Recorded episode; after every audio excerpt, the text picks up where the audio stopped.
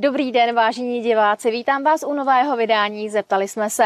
Mým hostem je tentokrát Anna Hucká ze spolku Za zemí. Dobrý den. Dobrý den. Eh, tak a moje první otázka zní, eh, co je spolek Za zemí? Čemu se konkrétně věnuje? Ve spolku Za zemí usilujeme o pestrou krajinu. To znamená, aby v ní bylo co nejvíc druhů živočichů i rostlin a aby lépe zadržovala vodu. Jak to vlastně všechno začalo? Jak dlouho spolek funguje a kde jste se třeba inspirovali? Fungujeme už 9 let, založili jsme komunitní zahradu tady v Turnově. Vlastně za tím účelem jsme vznikli, za uh, účelem založení komunitní zahrady, ale pak se nám zalíbilo v krajině, takže dneska uh, v celém Rebelském kraji um, zakládáme sady, staráme se o les uh, a jsme prostě pořád venku. Zmiňovala jste tu komunitní zahradu. V čem vlastně spočívá ta její funkce? Komunitní zahrada je pro ty z města, kteří nemají svůj záhonek a ne, chtěli by mít svoji zahradu a nemají, tak můžou tuhle tu zahradu sdílet. Mm-hmm. My se konkrétně teď v tuto chvíli nacházíme na jednom ze sídlišť v Turnově v Rubinové ulici a za námi jsou uh, kompostéry, komunitní mm-hmm. kompostéry. K čemu konkrétně slouží právě ty? Uh, kompostéry uh, jsou takový způsob Eh, způsob vnášení biodiverzity do města pro nás, protože eh, v kompostu to žije, tam jsou miliardy organismů a mm, slouží to eh, k likvidaci organického materiálu, který se produkuje na těch sídlištích, takže tam nosí lidi bioodpad z kuchyně. My ani neříkáme bioodpad, protože ten, když se dá do těch kompostérů a na místě se zpracuje, tak vlastně říkáme, že žádný odpad nevzniká. Mm-hmm. Uh, to kompostování samozřejmě není jen tak, víceméně navazuju na to, co jste říkala, lidé sem odnáší bioodpad. Mohla byste konkrétně jmenovat, co to vlastně bioodpad je a co sem lidé můžou nosit? Bioodpad je všecko, co, co příroda je schopná rozložit. Takže mm, z kuchyně, slupky, z brambor, Eh, zeleniny, hlína z květináčů, když vyhazujete kytku. Může tam být i eh, podestýlka bíložravců, morčat a králíků. Eh, občas i kousek papíru to snese, třeba platička z vajíček. Všecko, co se rozloží.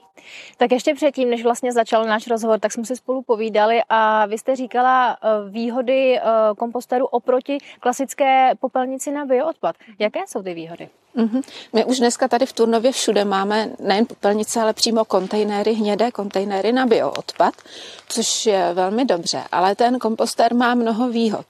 Eh, ten eh, v té hnědé popelnici je v zimě problém, že když mrzne, tak ten odpad přimrzá, těžko se to odváží a v létě ten materiál zase smrdí, protože tam hníje. Eh, a potřebujeme na takovou hnědou popelnici spoustu zdrojů. Potřebujeme lidi, kteří to vyvezou, spotřebuje to spoustu nafty, eh, vozí se to do kompostárny, máme teda kompostárnu přímo tady v Turnově, ale zase ten proces přeměněný toho bioodpadu na kompost stojí spoustu peněz.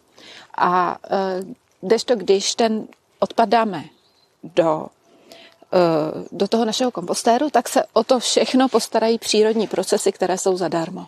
Tak a ten výsledný produkt, kdo ho může využívat z těch kompostérů? Můžou si ho zase brát zpátky obyvatelé do těch truhlíků nebo odvíst i na přilehlou zahrádku a když zbývá, tak my si ho odvezeme a používáme ho, když sázíme stromy jako hnojivo ke stromům. Je to velmi žádaný materiál, takže není problém se ho zbavit.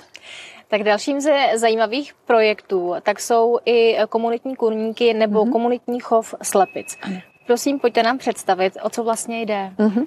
Komunitní chovy slepic taky se můžou provozovat ve městě, kde je to trošku na okraji nebo kde je nějaký pozemek.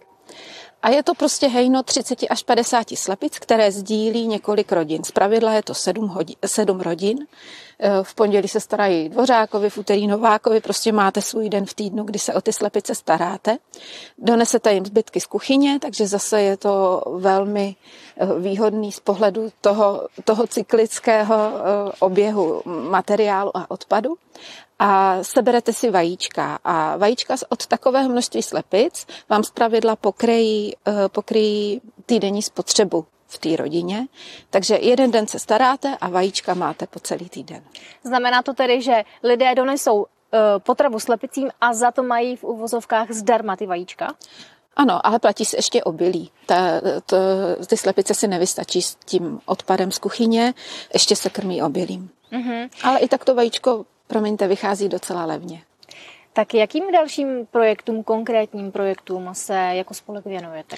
Vlastně už jsme to řekli všechno, my to někdy schrnujeme takovou větou naše svatá trojice, stromy, kompost, slepice. Eh, a když říkáme stromy, tak uh, myslíme tím i les. Máme svůj vlastní les, o který se staráme, kde nekácíme stromy, zase necháváme tam toho, co nejvíc na přírodě. My vlastně jak, uh, jak v, v krajině, tak ve městě vytváříme takové ostrůvky, kam si člověk nechodí pro peníze a kde ta příroda si může žít svým vlastním životem.